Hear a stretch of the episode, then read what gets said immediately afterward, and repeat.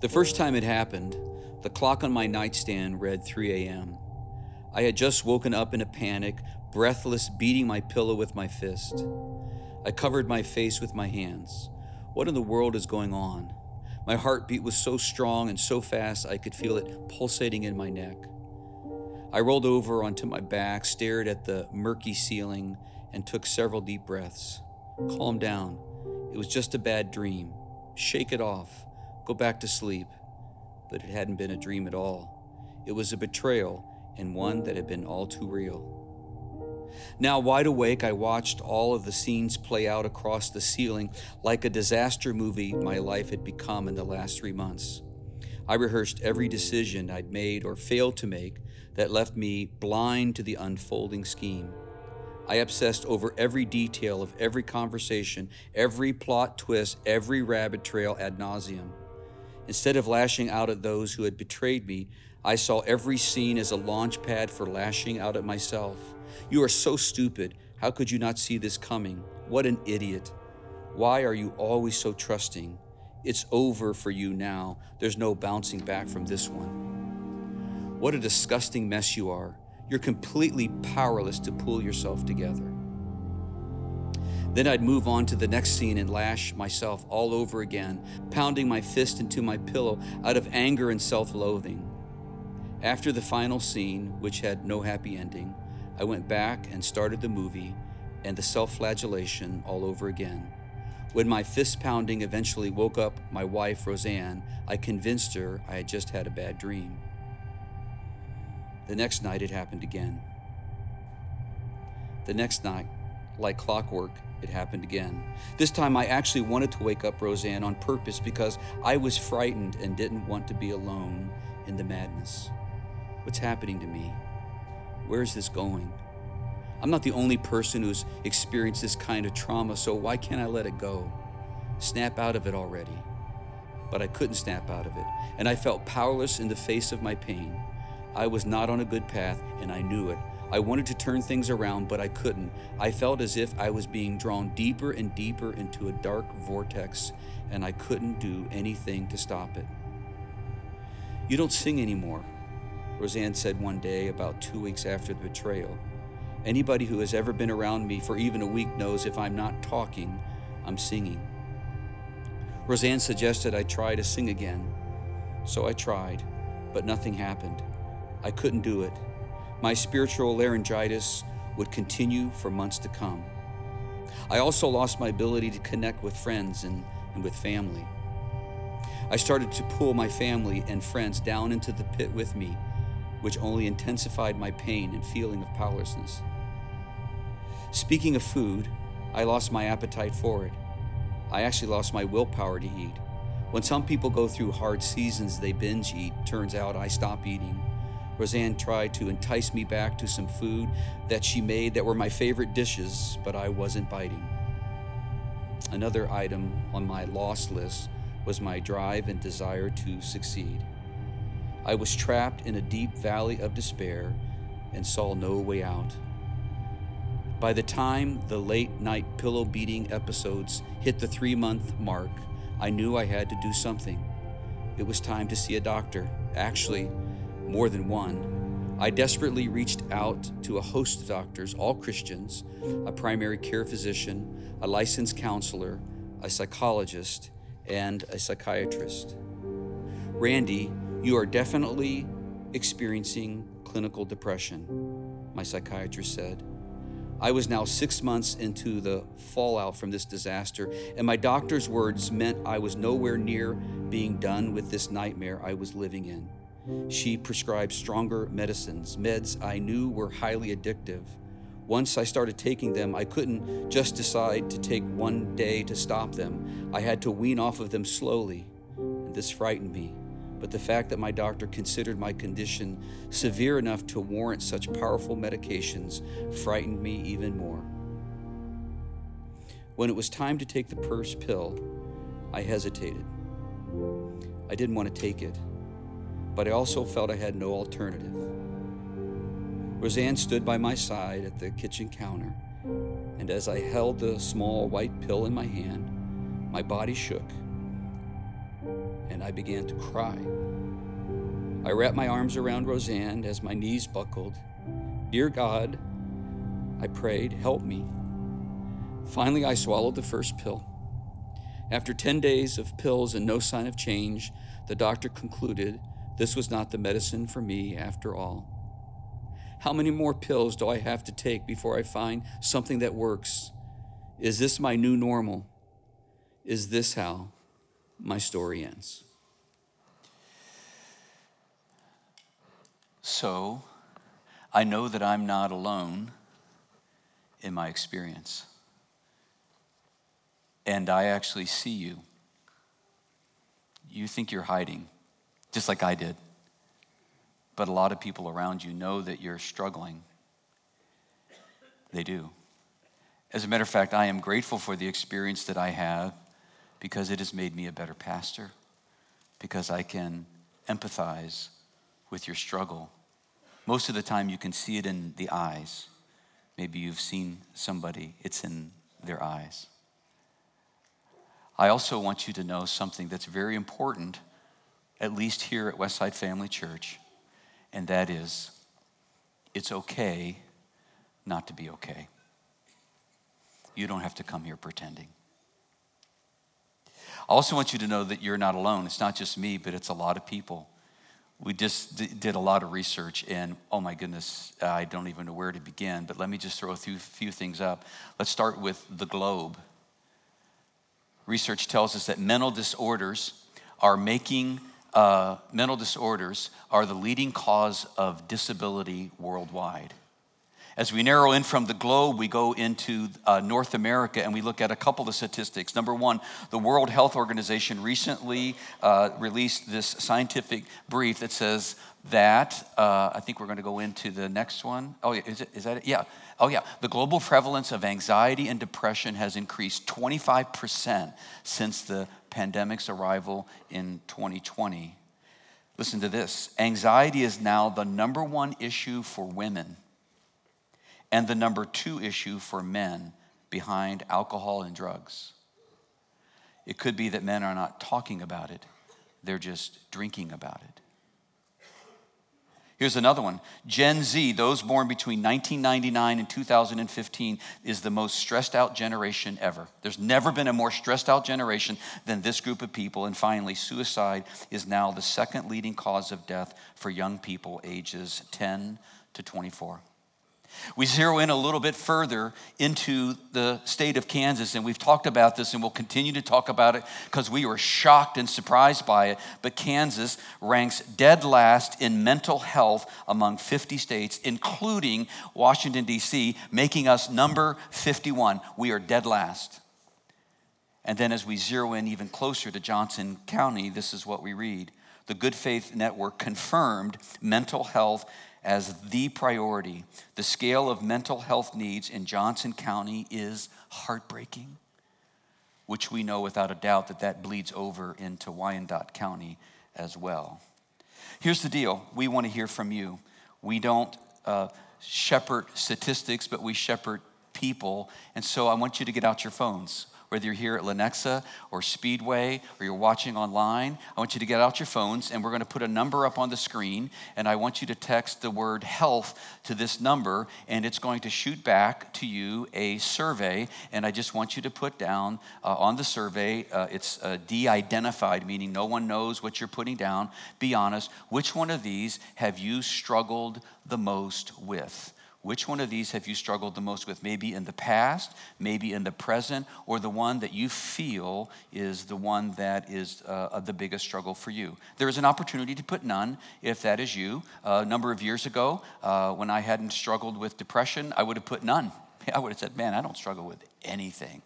And there's like three of us in the room. So congratulations. So you're going to ask the survey. Now, what we're going to do, it'll start populating here in a second, and we're going to be able to see in real time this number in terms of the percentage of where you're at. And at the end of the service, after, because it has to go to space and back before we get back down, and at the end of the service, we'll show you the total of everyone who's looking at this information in this service, okay? So continue to do that. And as you do it, I want to talk to you about four buckets. Because I tell you this because you're in church, and I'm a pastor, and I'm going to have a tendency of seeing, every issue related to mental or emotional health as a spiritual issue, right? When you're a hammer, you see everything as a nail. But I want to clarify up front, not everything is caused by a spiritual underrooted issue, okay? There are four buckets. The first one is called situational. You know what? Life happens. And what happens is we experience betrayal, or we experience a divorce, or we experience a death in someone around us. We get dumped, we get fired, we experience trauma, we go to the military, and we see things that we didn't want to see, and what happens is our body, our minds react to it. It's situational. That's what happened to me. It started as situational, and we spend a bit of time in a bit of gloom and doom and blues, but we pop out of it. The second category or second bucket is called clinical. Clinical is where your trauma or your depression or your blues or your anxiety goes on too long. And as a result, you need some intervention. You're not going to be able to get out of this by yourself. This is what happened to me. The betrayal led me into, my psychiatrist said, into the basement of my brain where the fear system is at, and I tried to fix it myself, and I stayed in the basement too long, and then when I desperately wanted to get back up above, I couldn't get up there by myself, and I needed intervention. I needed counseling. I needed medicine. I needed therapy. I needed God. Now, the third bucket is called medical. Some of you are dealing with a medical issue. You didn't ask for it, you didn't cause it, but it's a reality in your life. You have OCD, you have ADHD, you have bipolar, you have schizophrenia, and these are things that are going on in your body. Just like someone has cancer, someone also can have an issue related to mental or emotional struggles, and this is something that you may have to deal with your entire life, or there could be freedom from it. There could be healing, but it's a medical issue. And I just can't look at you and say, you just need to have more faith. You need to have more faith. You know, what's wrong with you? Because that's not the root, and I don't want to come across that way in this series. And the last one, though, is spiritual.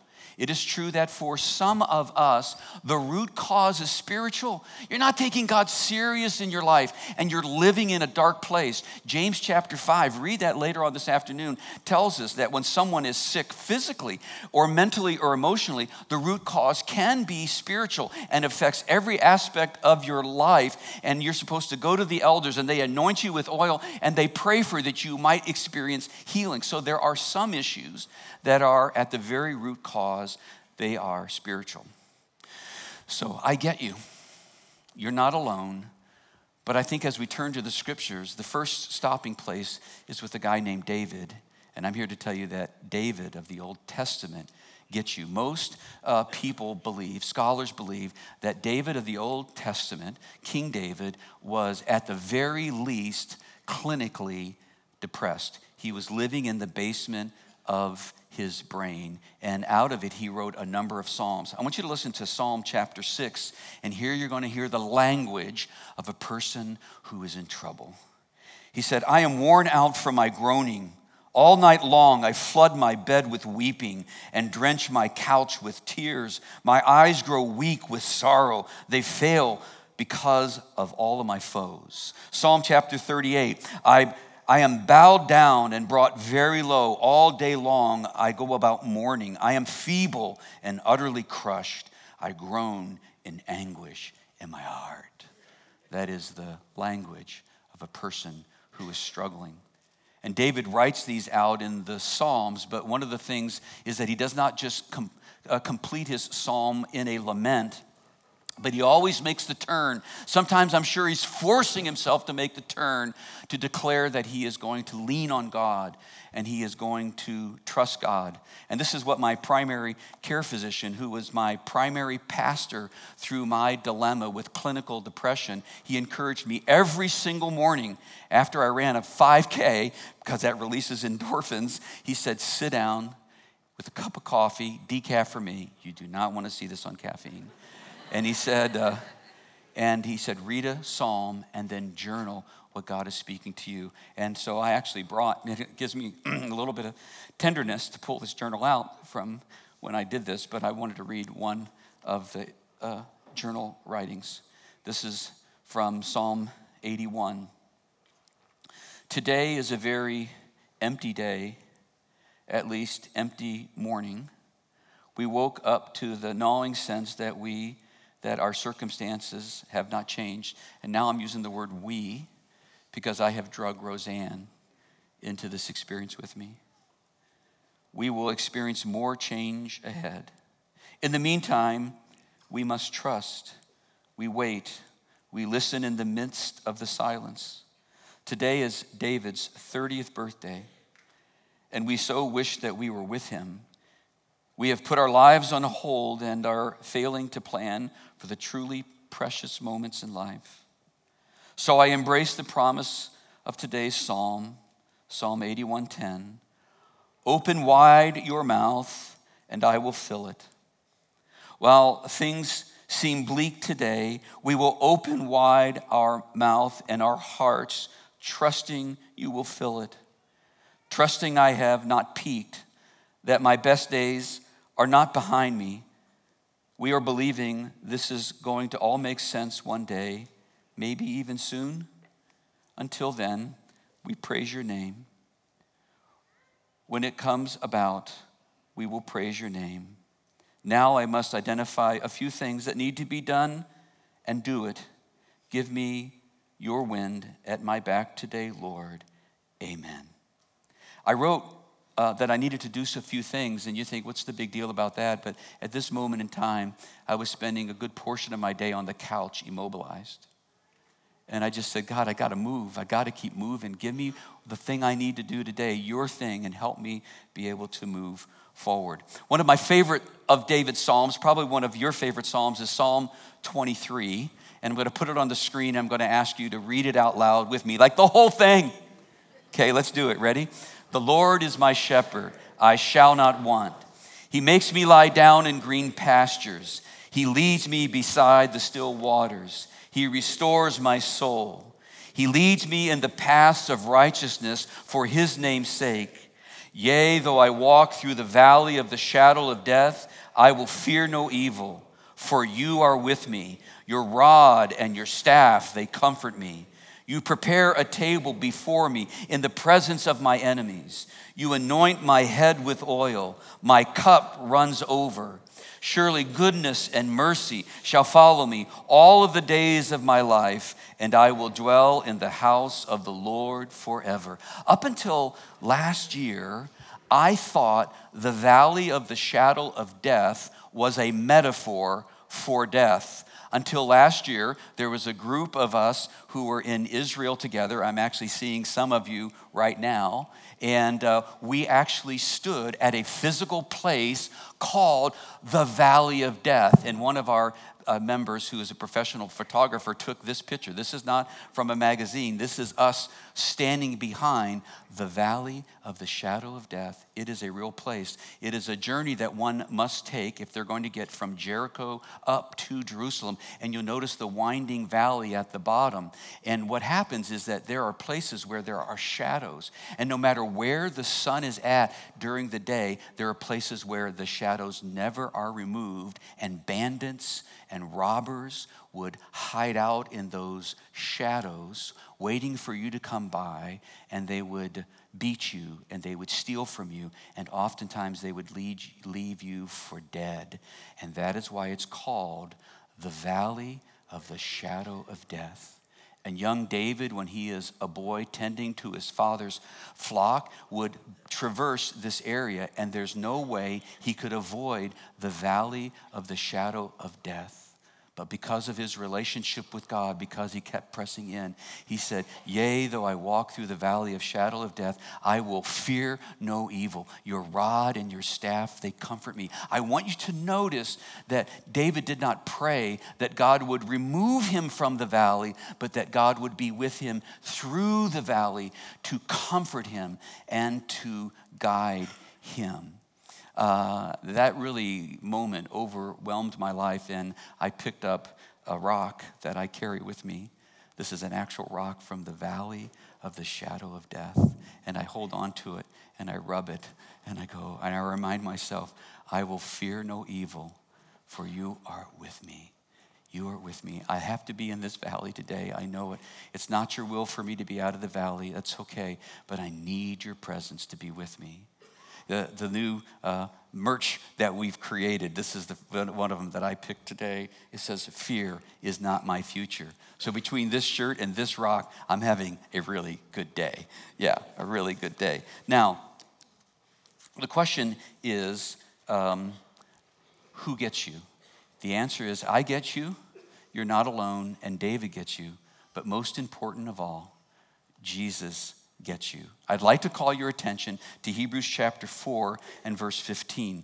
The writer pens these words, "For we do not have a high priest who is unable to empathize with our weaknesses, but we have one who has been tempted in every way just as we are, yet he did not sin." If you take a closer look at that, you will see that Jesus is declared as the Son of God. Now, what does that mean? It means that Jesus is transcendent and that he is above all of the struggles of life, all of the valleys of life. He is the Son of God, and he has the power to kick the stuffing out of any stronghold in our life. His place of residence today is on a throne next to God the Father. He has the power to overcome any stronghold in our life. And here's the deal. He's for you. You may not be for him today, but he is for you. Can I get an amen? Not only that, but he's referred to as the great high priest. What does that mean? The great high priest. Well, in the Old Testament, a priest was a mediator between us and God. Look at 1 Timothy chapter 2 and verse 5. "For there is one God and one mediator between God and mankind, the man Jesus Christ." What he's saying here is that in the Old Testament, when sins had not been paid for, we could not have direct access to God. We needed to have priests who went before us, layers before we could get to God. But now that sins have been paid for, we have direct access to the great high priest who sits next to the Father, and you can go to him directly. You don't even need a pastor. You don't need a priest to go directly to the throne of God. That's pretty amazing. I mean, it's basically, there's no Kevin Bacon 6 degrees separation between you and God. It's just you and then God. It would be like having the President of the United States on your cell phone, in your faves, right? You call up, boom, "Hey, Joe, April 15th's coming up, and I'm not happy about this tax situation. I'm gonna really need you to do something about that. All right, you got it? Okay, thanks."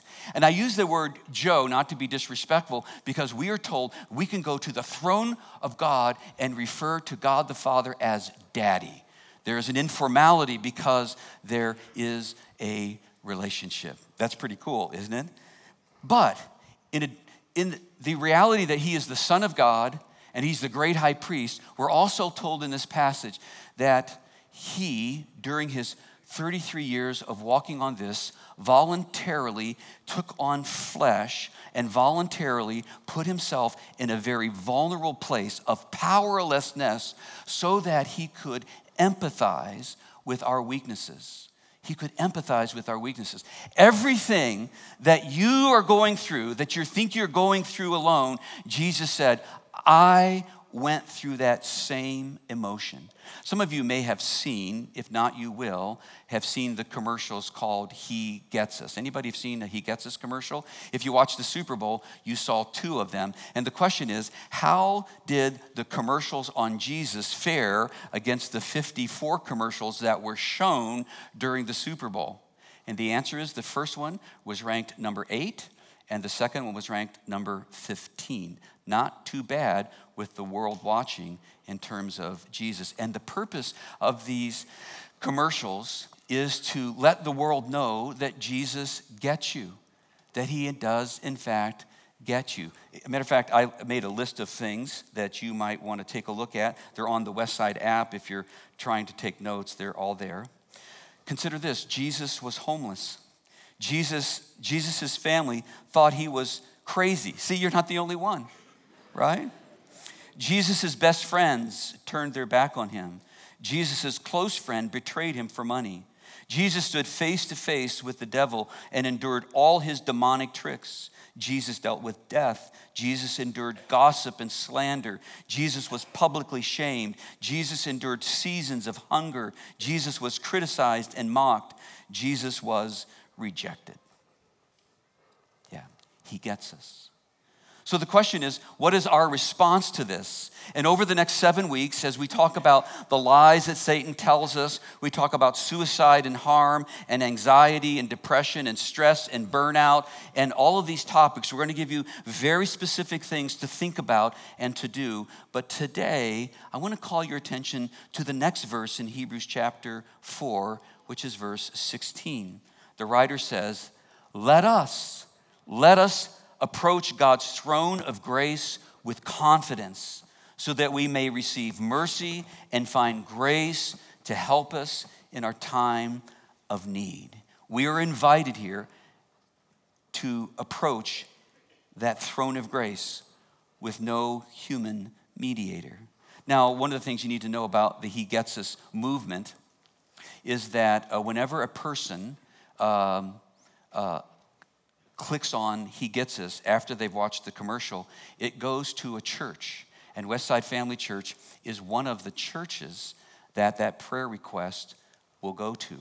And we have a team led by Gary Kendall and Sue Pierce that receive these, and they pray for them and reach out to them and are available to connect with them. We get about 30 of these every single month. And this is the one I got last night. It's just the very last one I got.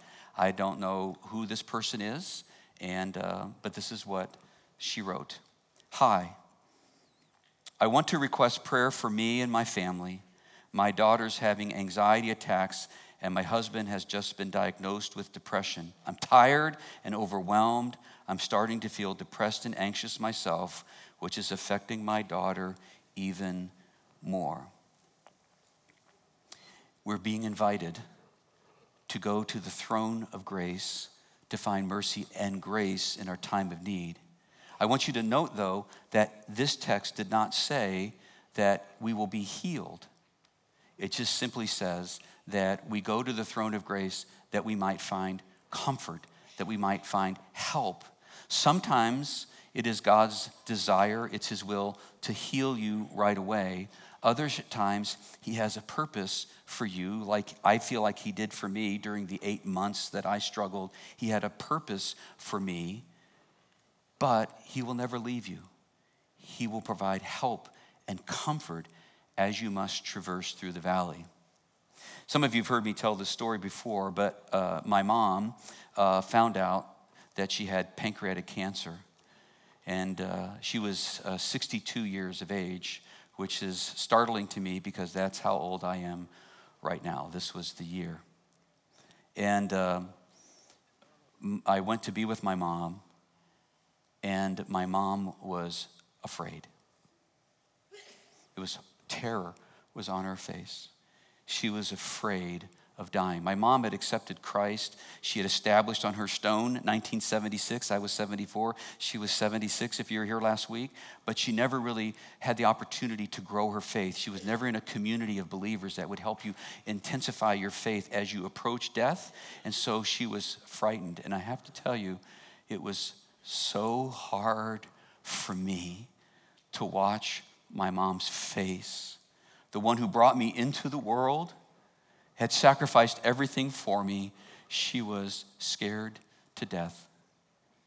And I went into the hospital chapel at the Cleveland Clinic, and I prayed my most intense prayer to God. I was actually laying on the floor.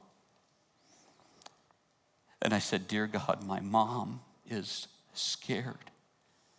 And I'm scared too, but she can't go through the valley of shadow of death alone. Let me go into the valley with her. Let me go in with her."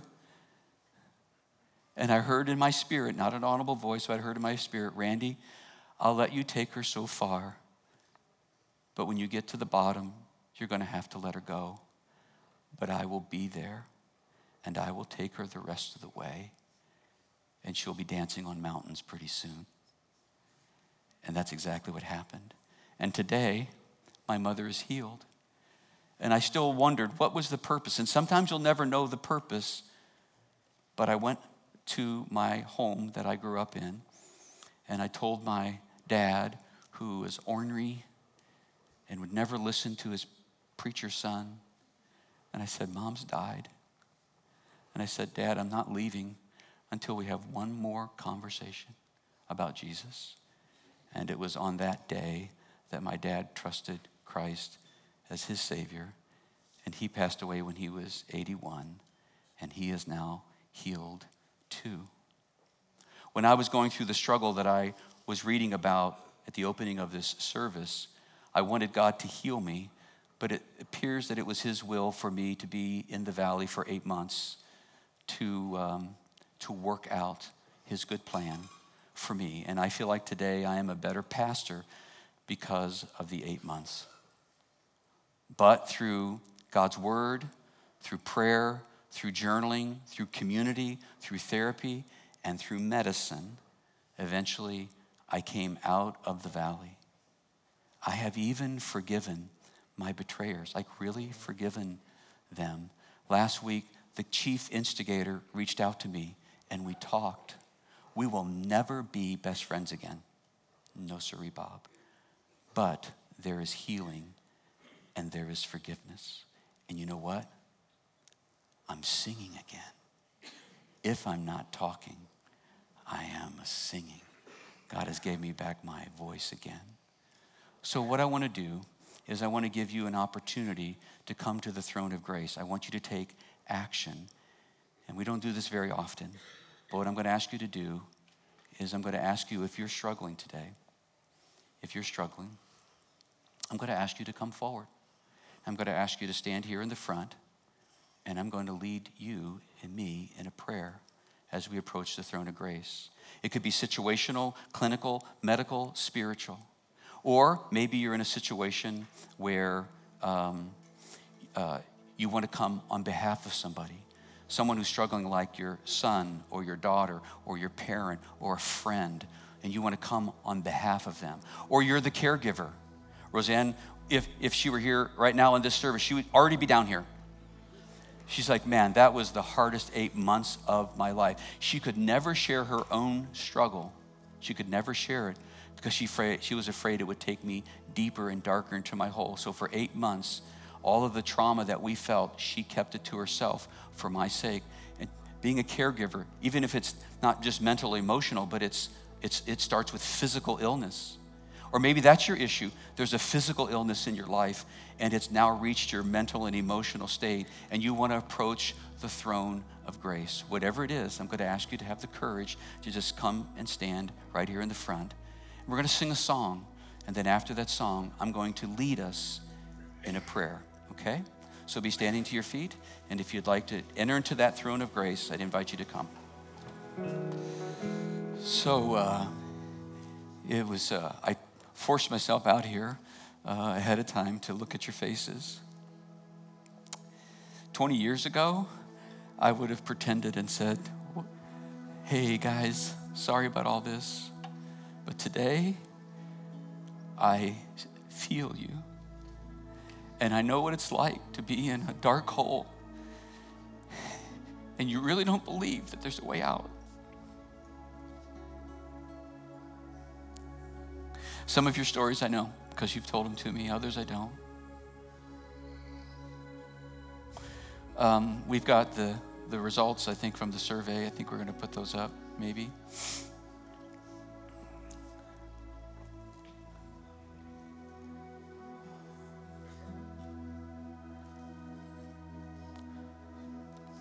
So 1% suicide and harm with the number of people who have taken that. This study, because it's not just here, but it's Speedway, and it's all around the world during this hour. That's a lot of people, and maybe one of them is you. So what I'm going to ask you to do is we're going to enter collectively into the throne of God. And I'm going to ask you, and those of you sitting in your seat, you can also do this. I'm going to ask you to open up your hands like this, and we're going to do this together, okay? Dear God, right now, based upon your promise, we enter to the very throne room where you are at.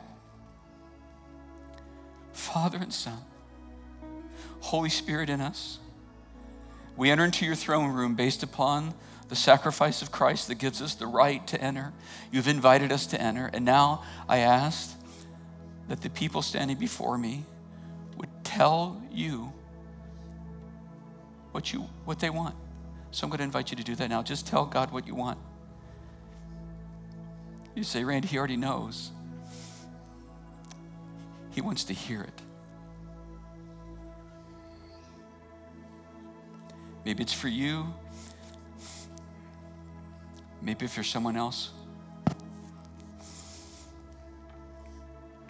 Heavenly Father, I now pray on behalf of these people as an under shepherd. Right now, I'm going to pray for healing. Whatever stronghold is wrapped around the life of this person or the person they are standing on behalf of, I would invite you, because you're strong enough and you're big enough and your love is amazing, that you would heal. You can do it. You can do it now. And it is our will that you would do that. And we invite you to do it now. And we've seen you do it in the past, and we know you're going to do it in the future. We're inviting you to do it now. But as Jesus prayed in the Garden of Gethsemane, not my will, but your will be done, we know that you have a bigger plan, and sometimes it is your will for us or the people we're here on behalf of. There's a purpose for us to be in the valley. And so I'm going to ask you, Father, that you would, if that is your will, I'm asking that you would be with them in the valley, that they would invite you by the hand into the valley with them, and that you would be their comfort, and that you would be their help, that you would grace them, and that you would blanket your mercy upon them, that they would not fear the evil that they're staring down, but they would believe that there is hope, and they believe that you've got this, and they believe that you're going to give them the next small step that they must take, maybe now believing that it's never going to end. But may you infuse them with your faith right now that it is going to end, and there's going to be healing. There's going to be a mountaintop. And now I want you to look at me. This is a prayer that I do for my kids all the time. I want you to take your hands, and I want you to go like this. You don't need to bow your head. Just look at me. Heavenly Father, I pray that you would surround every person here. You would surround them with your presence, that your angels that you've assigned to them would protect them and remind them that they are loved by you. Then I want you to go like this. I want you to take and draw it in close to your heart. And Father, I pray that they would be drawn closer to you today, that they would feel your actual presence, that you love them, that you believe in them, that they would not believe the lies, but they would believe you, and that you love them so deeply. Now I want you to go like this. Just go like this. And Father, I pray that you would lead them into your paths of righteousness. They must keep moving, but may they move according to the steps that you have given them.